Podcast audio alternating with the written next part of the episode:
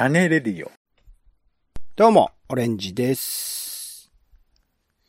一度見なくなると、なかなか見る習慣が復活できないのがドラマだと思ってます。ポンです。世の中全部種にしよう種ラジ。よろしくお願いします。よよろしくお願いします。ドラマ語り。ドラマの感想や考察をドラマをきっかけに思ったことを語っております。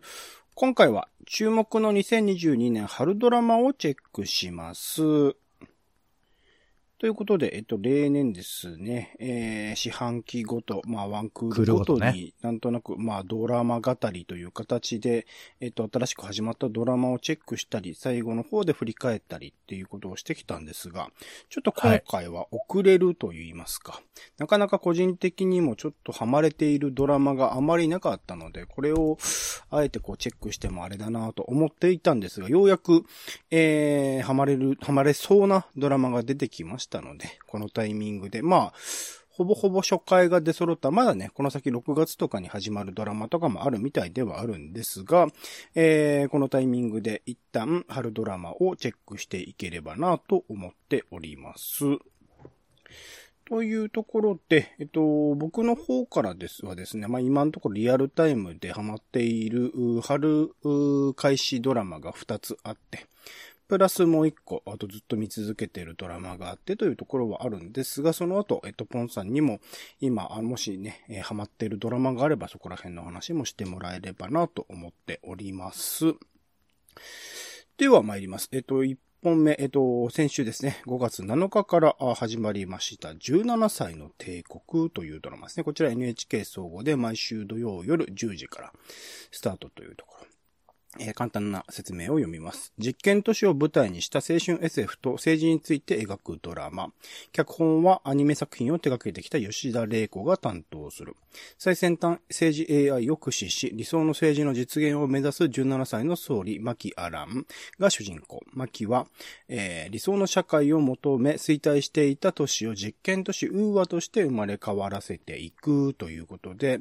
まあ、ちょっとね、近未来的な未来、えー、まあ今、あの、トヨタのウーブンシティっていうのが、えっ、と、静岡県ですかね、のとある都市で、えー進めて2030年ぐらいかな。結構先にはなりますけれども、えー実現を予定している。まあいろいろな技術的な実験であるとか、社会のシステム的な実験であるとかっていうところを、まあやっていこうとしている。実際に日本国内でもそういう都市がある。まあ世界でもね、各国でもそういうちょっと実験的な都市みたいなことの、は、あの、動きっていうのは知っているような状況ではありますので、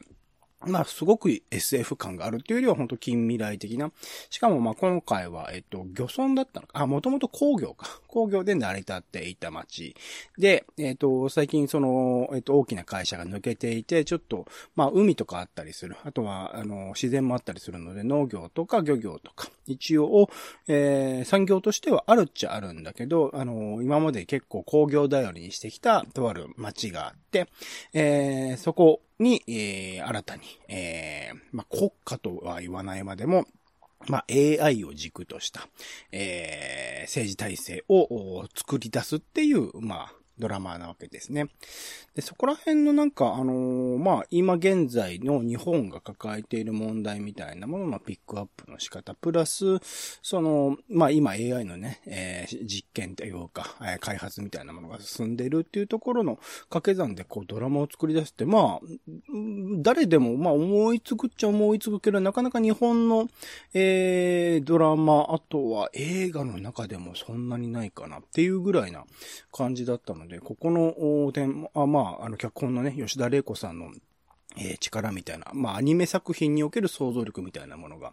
こう、多分に、えー込められているものではあるんだろうなと思いつつ、ありそうでなかった。しかも、まあ、NHK という、う国営放送というかね、えー日本を代表する放送局でなんかやる意味がある。NHK だからこそ、より多くの人に見られてこそ意味のあるような、ちょっとドラマの、まあ、設定であり、まあ、物語であるなというところで、えー初回からね、かなり、えーワクワクさせられる映像の作り方とかも丁寧だったりするし、個人的には音楽がね、すごくいいんですよ。坂東裕太さんって、えーこの前の大ま大豆田十和子とかのね、えー音楽も担当されてた方ですけど、他にもとまぐぐさんとか、えー、網森翔平さんとか、えー、結構、なんていうんですかね、若手の結構実験的な音楽をやっているという個人的な印象がある方々も入ってきたりとかして、その、まあちょっとね、近未来 SF にそういう若手の実験的な音楽を作っているような人に、こう、掛け算をするっていうところのスタッフワークみたいなところも含めて僕は、ちょっと総合的にこのドラマはやばいなとちょっと思わされたところでした。もちろんキャストもね、すごく好きな人、若手の、もちろん映画業界とかであの、活躍してきた、えー、若い俳優さんばっかりだったりするので、そこら辺も含めて、ちょっと全体的に初回からかなり興奮して見ていたというところが、えー、この17歳の帝国です。ただこれ5回、全5話で終わるらしいので、ちょっと結構大きく広げている風呂敷をどうやってその5話の中で畳むのか、世の中に対するメッセージ性としてどうまとめていくのかみたいなところは、ちょっと気にはなってているところなのかな。その17歳の帝国っていうのが成功するのか失敗するのかみたいなところも含めて、ちょっと、えー、どうこの短さでやっていくのかなというところを気になっているところでございます。ちなみにこちらはポンさんは見られた初回は？あの、ちょこっとだけいいですか？個人的なこと言って。はいはい。あの、冒頭も言いましたけど、僕全然ドラマ見てないんですよ、最近。うんうんうんうん。で、ドラマってさ、一度離れるとさ、まあ、オレンジさんはちょっとそういう感覚わかんないかもしれないけど、やっぱ、見るのがもう結構億劫でさ、うんうんうんうん。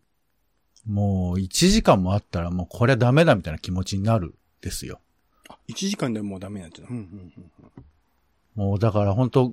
できたら5分ぐらいで済ませたいなみたいな気持ち。すごいですね。今時ですね。切り抜き動画の世代の若者みたいな。そういうことじゃなくて、あの、うんうん、忙しくてドラマを見る習慣がなくなった人って、やっぱドラマを見、うんうん、見直すっていうか、見るの結構大変だと思うんだよね。まあ、花束みたいな声をしたのね、菅田正樹とかそういう感じでしたもんね。まあまあまあ、そういう風にちょっと特殊っていう言い方もあるかもしれないけど、やっぱね、あの、慣れないとドラマを見るっていうのって結構大変だと思うんですよ。うんうんうん、うん、で、その感覚を僕は今ちょっと分かりつつある中で、うん。この17歳の、えー、帝国 ?45 分ぐらいでしたっけね、初回。えー、っと、まあ、1時間ぐらいだったと思いますけど、うん、あの、見れましたね。おう。うん。あのー、なんか、えー、まあ、あの、見てない奴がこういう言い方するとまたムカつくと思うけど、あの、ちょっと前に綺麗の国っていうドラマがあって。綺麗の国。あの、ね、あれも、もう、いや、もう説明もすごい難しいんですけど、なんか、えー、出てくる人が全員稲垣五郎になっちゃうみたいな、そういう世界が、大人がね、そうそう。世界をシリアスに、まあ、ブラックコメディ的に描くみたいな話で、だからそれはまあ、あの、比喩的に、えー、我々現代社会を、まあ、えー、皮肉るみたいな話なんですけど、まあ、今回もなんかちょっとそういう、あの、画面の雰囲気っていうのがありつつ、演出が一緒なんですよね、西村武五郎さん。そうなんだ、なるほどね。うん、で、まあ、実験都市とはいえ17歳の少年が、えー、大統領だっけ？首相だっけ？になるっていう風なところからいきなり始まって、首相なのかな？ここに。細かい説明一気に抜きで、で、冒頭はもう、えー、じゃあ議会いりません。みたいなところら辺から始まっていくわけですけど、なんかこのなんかあんまり説明がないから大胆だなっていう、なんか SF チックだなっていうところと、あとあの、山田杏奈さんだっけ？はい、山田杏奈さん。はい。山田杏奈さんの、あの、なんていうか、生々しい、あの、顔っていうんですかね、演技っていうんですかね？うんうんうん、あれがなんかこう、絶妙に見やすくしてくれてるっていうか、なんか突飛なただ政治の物語っていうだけじゃない感じに見せてくれるので、意外と見やすく見れる感じもあって。そうですね。なんか、まあ、描かれている中でリアルな高校生感があるのは、他の人たちはね、なんかすごい超然とした、もちろん高校生だけじゃなくって、えっと、もうすでに社会人になってる人もいるのかなみたいな感じの設定ではあるけど、山田さんの役だけは、そうですね、新鮮な視点でっていうか、まさしく17歳の視点でっていう感じがありますよね。そうそう。だからまあ、あのーあれよね。もう、語ればその、やっぱ、あの、こういう政治が好きな人とか、多分そのアップデートすべき民主主義みたいなそういう話が、まあ画面でこう、あの、具体的に展開されるあたりは、ちょっと楽しくもあり、でも実際どうなんだろうっていうふうなあたりに物語が多分展開していくんだろうから、まあちょっとその、なんていうかな、政治サスペンスみたいな感じもありながら、僕らが民主主義とどう向き合ってるのかっていうことを考えさせるという風に語りたくなるぐらい1時間あっという間でしたね。ちょっとさっきも綺麗の国の話もありましたけど、今ここにある機器と僕の好感度についてもちょっと感じるとこありましたよね。なんとなく。あもうそうだね。うん、まあだから、まあこの、えっ、ー、と、NHK の枠組みでやっている、まあだから様々なテーマで、えー、ルッキズムの問題とか、えー、倫理の問題とかいろいろやってましたけど、まあここで民主主義をもう割と直球で描いていって、で、さらにそれが人間ドラマでもあるっていうあたりで、まあ NHK、まあ逆に言うと NHK でしかできないのかなっていう感じもあったりしますよね。うん、うん、うん。うん。あとね、星野源がいい。いいですね。うん、俺ね、星野源苦手なんだけど、あの、曖昧な感じが、やっぱすごく面白いっていう。だから山田杏奈さんと同じで、彼がいるおかげで、あの、み、ある意味見れるっていうか、何なのこれっていう感じがすごくして、あの、なあの、星の源目当てで見てる人も全然これラッキーだったと思いますよ、本当なんか、いや、うん、パ、パブリックイメージの見方が、こう、う、うまいなっていうか、こういう感じもあるだろうな、みたいなところを思うんですよね。いやいやいや、一番おっかないのは星野源だよっていうふうにね、思いたいですよね、うん、最終的にね。はい。うん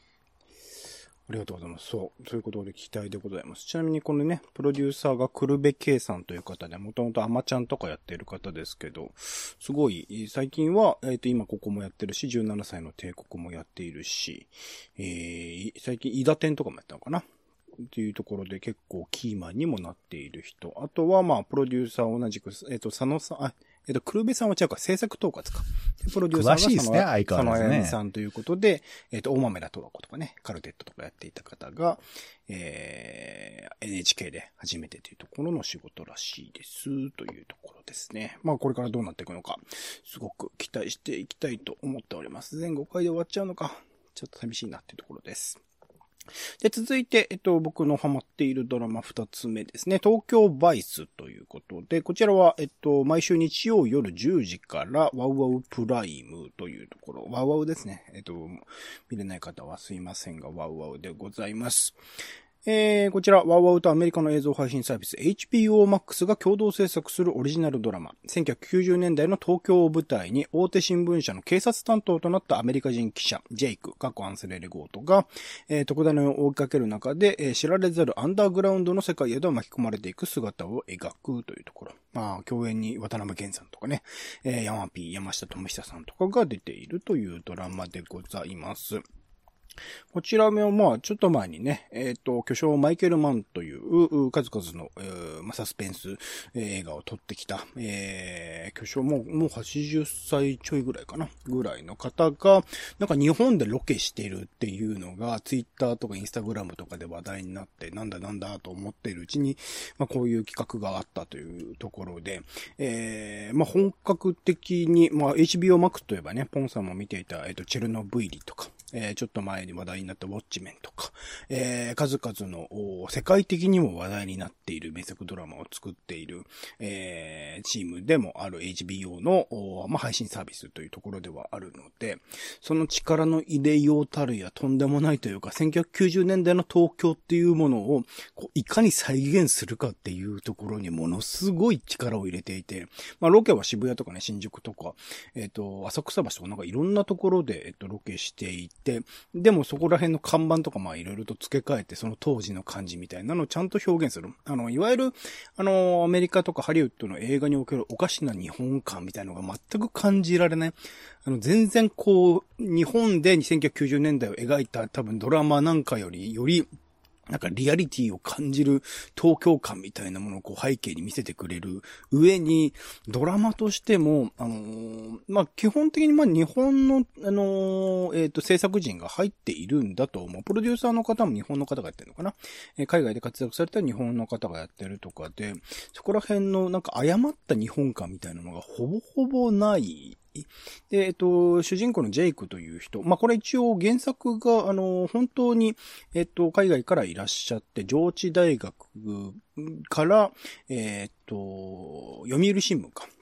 に入って、そのヤクザとか、あの、警察とか、いろんな、そこの、あの、アンダーグラウンドの世界をずっと取材していた方の手記みたいなものを原作にされてるらしくって、そこら辺のリアリティ、あと、アンセル・エルゴートって、最近ではウエストサイドストーリーの主演ですよ。とか、ベイビードライバーとかやってる。まあ、一応海外でスタいろいろね、スキャンダルとかあって、今はなかなか仕事が難しいみたいなものがあったりするみたいですが、そのアンセル・エルゴートがこう主演していて、えー、渡辺謙とかも出るっていう、その豪華さもさることながら、アンセル・エルゴートのその、なんていうんですかね、日本語に修練した、日本語とか実際書いたりとか話したりとかするシーンあるんですけど、なんか、そこら辺の違和感のなさとかも、あの、すごいレベルで仕上げられていて、全体的にその、まあ、レベル、映像のレベル、演出のレベル、演技のレベル、背景の、何、舞台装置のレベル、照明のレベルっていう、あらゆるところが、こう、日本のドラマがちょっと見習うべきところだらけな感じで、このタイミングでこういうドラマがなんか作る、しかもまあ、マイケル・マンがね、えー、かなりの後年になって、こういうものを作ってくれたっていうところも含めて、これは日本人みんななきゃダメだろうって僕は個人的に、結構エグいシーンとか多いんですよ。まあ、ヤクザとか警察ものだったりするので、エグい映像とかも多かったりしますけど、これは、ぜひもうあらゆる人に見てほしいなと思っている、作品でございます。これ12話くらいあるのかな？結構まあドラマなので、えっと、まだ始まって、えっと、本放送としては3話目かな？ぐらいなので、まだまだ全然追いつけますし、えっと、ワウワオンデマンドとか入ると、一気に今8話ぐらいまで見れるのかな？まとめて見れたりしますので、なんか無料のキャンペーンとか利用すればなんか一気にまとめて見れたりするんじゃないかなと思いますので、えー、よろしかったらぜひ見てもらえればなと思っております。そちら東京バイスですね。はい。あとはハマってるで言うと、鎌倉殿の13人、最近なんかすごくテンションが個人的には上がってきた。まあ世の中的にも、あの、かなり話題になる回数が増えてきていますけれども、大河ドラマですね、日曜8時からやっております。まあ、鎌倉幕府のえー、まあ、源頼朝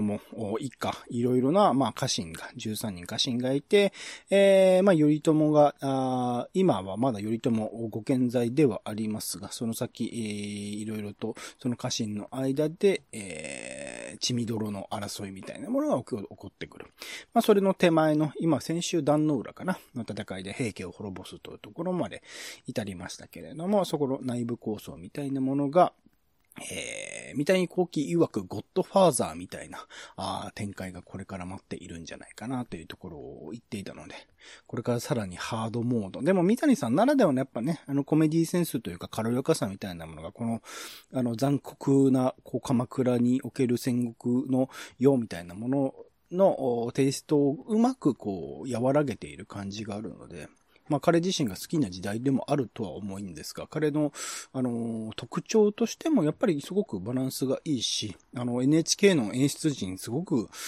素晴らしい今回、足立もじりさんとか入ってるのかな？結構まあ素晴らしい方々があ演出で入っていらっしゃるので、そこら辺の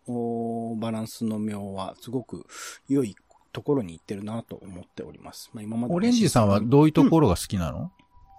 僕は今最近ハマっているのは、やっぱりその人が、あのー、まあ、あの、こう、暴殺されたりだとか、あのー、死なざるを得なきゃ。小栗旬とかってこと？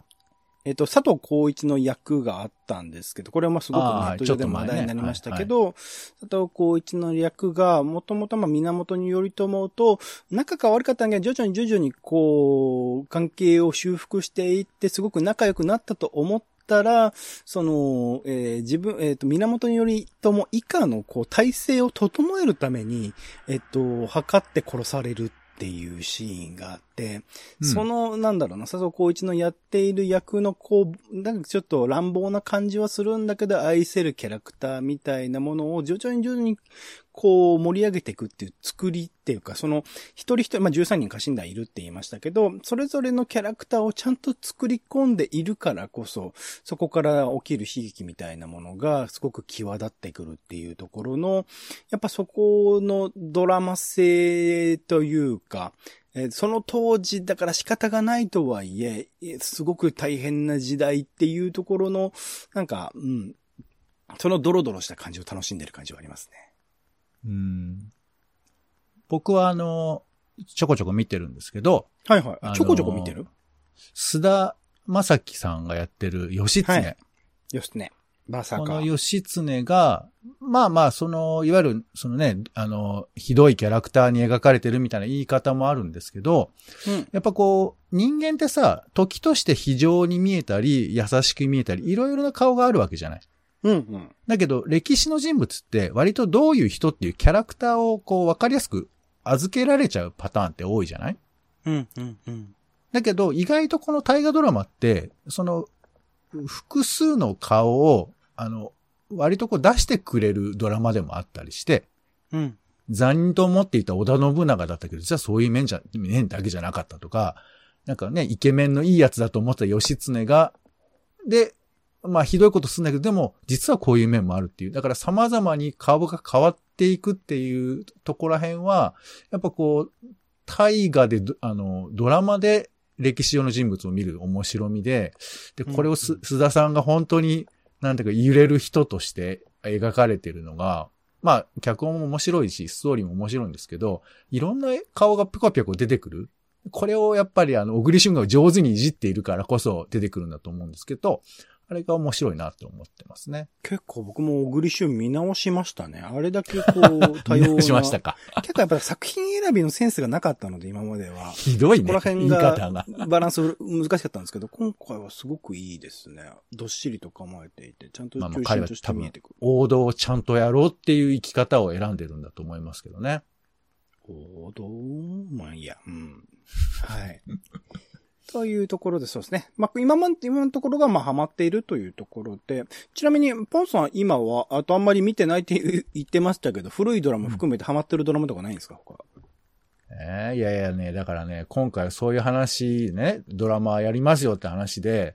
いや、だけども既存のドラマはもう見見らんないなと思って、で、ちょっと一応、既存？うん。既存であの地上波でやってるドラマ？一応見たんですよ、なんか、えっ、と、なんだっけ、あのー持続可能な恋がどうだら、みたいなやつ。はいはい。自動化可能な恋ですか？父とそうそう娘の結婚更新曲。はい。そうそうそう。あれをね、1話見たんですよ。うんうん。びっくりした。あのーお父さんが、うんあのーなんか、街中でいろんな言葉を集めたり、新聞をやたら切り抜いてるから、うん。これはまさかと思ったんですけど、あの、辞書を作る先生なんですよね。うん、うん、うん、うん。ほいで、ここの、あの、松重豊さんが、その役なんだけど、入っていく、その職場が、三省堂なんですよ。うん、うん、うん。本当の三省堂に入っていくっていう、あの、うんうんうんシーンがあって、あ、これは面白いなっていうふうに思ったのと、三省堂の入り口は本屋さんですけど、そこから。違う違う違う、三省堂のほら、じ辞書を作ってるでしょ？三省堂って。はいはいはで、その編集部に入っていくっていうことだから、本当の三省堂ってことだよね。い。うん、うん、うん。あの、仮の名前じゃなくてっていう風なところが面白いのと、あとあの、いろんな恋愛ドラマをリミックスしたみたいな物語っていうのがすごい不思議なんだけど、うん、うん。あの、田中圭自身もなんかセルフカバーしてるみたいな感じなんですけど、うん、うん。それをあえてこう過剰に盛り上げない、やっぱ上野樹里のやっぱこう演技力みたいなところが面白くて、うん、うん。だからリミックスアルバムを熟練のジャズ演奏家がどう響かせるかみたいな、そういう感じの ドラマと見ていけば面白いのかなとか思いました。複雑ですね。なんかいろいろとそうですね。持続可能ってなんだろうねっていう。うん。いやいや、考 まあ、えちゃいましたね。まあでもトレンドをね、うん。あとはね、あのーこれ絶対見てないだろうっていうことで、はいはい BS 松竹東急のドラマ、はいはい。えー今ね、これ2本やってるんですよ。うん、うん。えーご存知ですかね？家電侍。うん、なんかこの前ちょっとここで話してましたけどね、種ラジではね。これでも、なんかこれもさ、どうせあれでしょ？あの、ネタ的に処理されるんでしょ？んいや、まあ、うん。見なくてもいいかな的なラインナップになってるわけでしょ？そうです、そうです。だから、だからね、これはね、難しいんですけど、僕はだから、まあ、あの、言うとね、あの、この、えー家電侍と、あと、いぶり暮らしっていう、これ知ってます？いや、知って、あの、タイトルは知ってるっていうか、あの、なんかツ、ツイッターに流れてきました。あの、これも、松竹東急でやってるドラマで、まあだから大雑把に、まあ漫画原作なんですけど、まあざっくり言うと、テレビ東京の、えー、グル、孤独のグルメラインで作られてるドラマのありゆみたいなことですよ。うん、うん、うん、うん。まあだから俺が今一番面白いなと思ってるのは、この、新しいテレビ局がドラマ作りどうやってやっていくのかなっていうところが、ちょっと面白みがあるっていうか。うん、うん、うん、うん。だから、新しい曲だから、なんか似たようなことやると、ああ、似せてるなとかって思っちゃうじゃない。うん、うん、うん。で、あんま突飛なことやると、ああ、予算がないのかなみたいなこと思っちゃうじゃない。うん、うん。だから、その、本体の中身そのものを描くってよりかは、やっぱその、えーブランドとかが何をやるのかっていうことをやっぱすごく気にしちゃうなってことを思ったりもして。うん、うん、うん。で、家電侍なんかは、あの、まあ、前もちらっと言ったけど、えー江戸時代に、えー貧乏長屋で暮らしている滝藤健一と、えー奥さん忘れちゃったけど、まあ、えー奥さんとあと子供がいて、で、その貧乏な滝藤健一が、あの、浪人になっちゃって、傘張りとかしてんのね。で、お金がないから、妻にいろいろ迷惑かけるって言って、で、そんな時に神社で、ね、偶然、タブレットと出会うんですよ。ほえー喋るタブレット、カージーって言うんですけど、う。うん。カージーに出会って、なんとか、あの、うちの嫁が大変だから、あの、飯作りを助けてやってくれって言うと、冷蔵庫が出てきたりして、ドラえもんだ。そう。で、冷蔵庫、うちに持ち帰って、あら、これは素晴らしいっつって冷蔵庫がうちに入ったり、えっと、今、冷蔵庫と炊飯器と、えー加湿スススチーマーと、えー、なんだっけな、あとあの、えーあれだね、電、えーあの、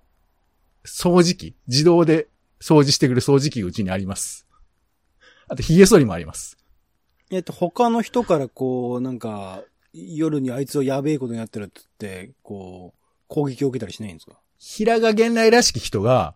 なんでこんなものがいっぱいあるんですかっていうような突っ込みは入れてますけど、まあそれぐらいかな。あ、いい世の中なんですね。うんうん、鎌倉時代じゃないな。で、これで、まあその、まあ見てもらえばそれシンプルなね、割とチープな作りなんですけど、なんか、こういう大胆なことってやっぱできないねなって思うんだよね、なんか。うーん。で、もちろんこれは、あの、協力がパナソニックとかそういうところはついているんだと思うんだけど、でもあんまり宣伝色もないし、どうやって成り立ってんのかなとか、そういうこととかを、だから、曲のスタイル、曲の姿勢自体を楽しむみたいな、なんかそういう感じに見えてきて、だからまあちょ、ちょっと、あの、王道じゃないこと分かって僕今喋ってはいるんですけど、なんかね、そういう風な見方をする人もきっといるだろうなっていう風に思ってますよ。うーん。なるほど、そういう動き、はい。うん。そう。だから、で、この延長線上でね、まあ、聞きたかったら、あの、聞き、あの、喋りますけど、聞きたくなかったらいいですけど、警視庁捜査一課長も見ましたよ。うん、うん、うんうん。こういう興味ありまます？す一応さらっとじゃあお願いします。えっ、と、平から成り上がった最強の刑事っていうことで、うん。あの、内藤隆さんが主演の、まあ、最強ミステリーなんですって。で、あのーこれにあの、ナイツの花輪さんが出てるのね。うん。で、花輪さんが出てて、で、僕あの、土曜日に TBS ラジオ、花輪さんがやってるから、うん。それを聞いてて、まあ、よくあの、自分の演技のことを、まあ、喋るわけ、彼が。うん。で、彼は劇団スティックっていう劇団も持ったりとかしてて、へえ。はい。で、あ棒読みのね、スティックかな？うん。で気になっちゃってるから、うん。まあちょっとたまには見てみるかと思って見てみたの。うん。うん。そしたらさ、もうさ、なんか頭が追いつかないんだよ、これ。うん？なんていうかもう、あのー何を見ているのかが全くわからないドラマになってて、うん。うん。あのー例えば前回のね、話は、えータイトルが、新入社員対オワコン、一発屋殺人と二番煎じのお茶っていうタイサブタイトルがついてて。うん。で、ここの中には、あのー小島よしおさんが、プログラマーとして出てくるんですけど、で、これが最強プログラマーとして出てくるのね。で、この人が作ったソフトが、謝罪スピーチ自動作生成ソフト、イージーソーリーっていう、自動で謝ってくれるソフト、えー文章を作ってくれるっていう人で、ソフトで。うんで、それを、えーっと、キーボードで打って作るんだけど、キーボードの打ち方が、こう、クロスして打ってるんですよ。ん？えーっと、普通ほら、右と左、右と左が右手左手であるでしょ？それをこう、ピアノみたいにクロスして打ったりとかしてるわけ。なんで？えー、すごい人だから。え、すごい人ってクロスで打つんですか？打つっていうふうに思ってるじゃん。そういうふうにみんな思ってるじゃ小物哲也とかのイメーん。ジ？き脚本家はそう思ってるじゃん、多分。思ってないと思うけど、そういうイメージがあるんですね。うんうんそう。で、そう、そういうところから始まって、で、なんか、どういう展開になっていくのかなと思ったら、急に乱暴な BGM が鳴って、ここ悲しいですよとか、ここ盛り上がってますよみたいな記号的な音楽で、うんうんえ、これ、な何が起こってるのかなって思って、それがどういうふうに解決するかわからないうちに話がどんどん進んでいくみたいな感じなんですよ。うーん。で、あの、これ、内藤隆さんが活躍する話なのかなと思ったら、内藤隆さんほとんど、あの、部屋から出ていかないのね。何なんだよ。で、基本的には、斎藤幸と、あの、金田明夫さんが、ずっと、聞き、あの、聞き込みをして進めるっていう話なんです。どういうこと？斎藤剛忙しいってこと？いや、忙しいっていうかね、この、この脚本において基本的に全員動かないんだよね。あの、アクションしないの。ずっとその場にいて喋るっていう話で。はあ。で、今回ゲームだったから、えーあの金田明夫さんと、えーその、内藤隆さんが VR を、VR ゴーグルをつけるってシーンが出てくるのね。うんうんうん。で、VR ゴーグルをつけるんですよ。そうするとデジタル的にフォーマンって移動して、あの、新宿の軍艦ビルってあるじゃないですか。うんうんうん。あの、えっ、と、屋上がなんかちょっと軍艦風な、あの、も、オブジェがついてるビルがあるんですけど、マンションが。うんうんあそこの屋上にポワーンって移動して。で、そこで立ち尽くしたまま、コスプレをしている本田博太郎と、えー5分ぐらい喋るっていうシーンがあるんですけど、うん。で、本田博太郎がマイケル・ジャクソンになったりとか、うんうん。っ蕎麦打ちのおじさんになったりとかするっていう話。ていう話なんだ。うん。まあ、だからそう、だからもうね、こういうことがずっとてんこ盛りで、うんうん。で、で、CM に入るじゃん ?CM に入ると内藤隆さんが今度は健康デカとして、高麗人参の良さを訴えるっていう役で出てくるんですよ。うんうんうんうん。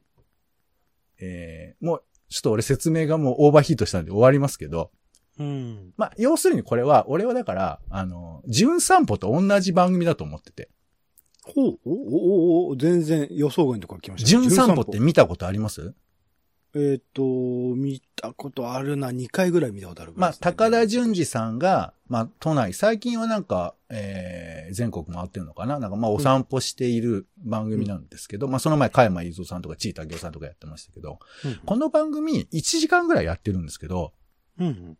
これ実はね、30分しかないんですよ。え？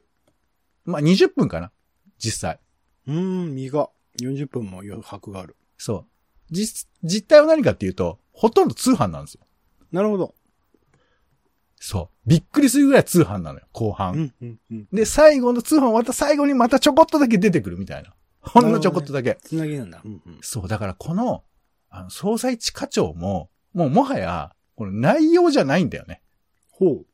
この間の CM を一番面白く見れるっていうか、あ、CM うまいんですか？いや、あだからもう、俺が見る限りは、まあ、かなり通販が多かったんですけど、あらあらあら。今の内藤隆さん何なのあれとか、花輪さんは本当に、あれだね、後ろに立ったらあの、あの、ハイブレみたいだね、みたいな話で盛り上がってる時に通販がバンって来て、うんうん。これ、思わず買っちゃうなっていうさ、そういうノリで俺は作られてるんじゃないかなと思って。なるほどね。マーケティング戦略が含まれてるんじゃないかと。そうそう。あ、本田ひらと、ひろ太郎さんまた何やってんだろうなっていう、そういうもう盛り上がってしょうがないっていうか、テレビの前で。っていう、テレビ朝日の目論みなんじゃないかと思って。テレビ朝日でしたっけ？そっか、テレビ東京っぽかったけど、テレビ朝日なんだ、これ。そうか、10年もやってるのに、全く、あれだね、ドラマ好きにはこう、あの、影響を与えてないいや、あの、ナイツ。ツの花輪さんの演技がすごいっていう話は話題としては流れてきますけど、見る気にはならないっていうところですかね。いや、だからね、あの、本当にトリップできるっていうか、だからこれはやっぱその、曲の目論みっていうこととセットで見ると、面白いんじゃないかなと思います。以上です。なるほど。うん。1時間のドラマが見れねえっつってんのに、捜査一課長とかは見れるんですね。すごいですね。だからドラマとして見てないっていう、まあ、あとね、あの、ミッションがありましたね、今回ね。なるほど。わかりました。ありがとうございます。まあ、他にもね、いくつかチェックしてるタイトルだけ言います。マイファミリーとか、先生のお取り寄せとか、未来への10カウント、あとはインビジブルなど、えー引き続き見ているドラマもありますので、面白くはないけどね。えー、あるので、ちょっとまた振り返るタイミング、最終回終わったぐらいのタイミング、終わる前ぐらいのタイミングかな？で、また振り返っていければいいなと思ってあります。これからも、えっ、と、5月31日から何がおかしいというドラマ、テレビ東京深夜ですね。えー、今話題の雨穴って書いて、ウケツさんかな？オカルトホラー作家のウケツさんが原案を手掛けたヒューマンホラードラマということで、どうなるのかっていうところとか。あとは、えっと、ワウワウで、えっと、6月4日からダブル。こちら、まあ、演劇のね、えー話です。演劇における、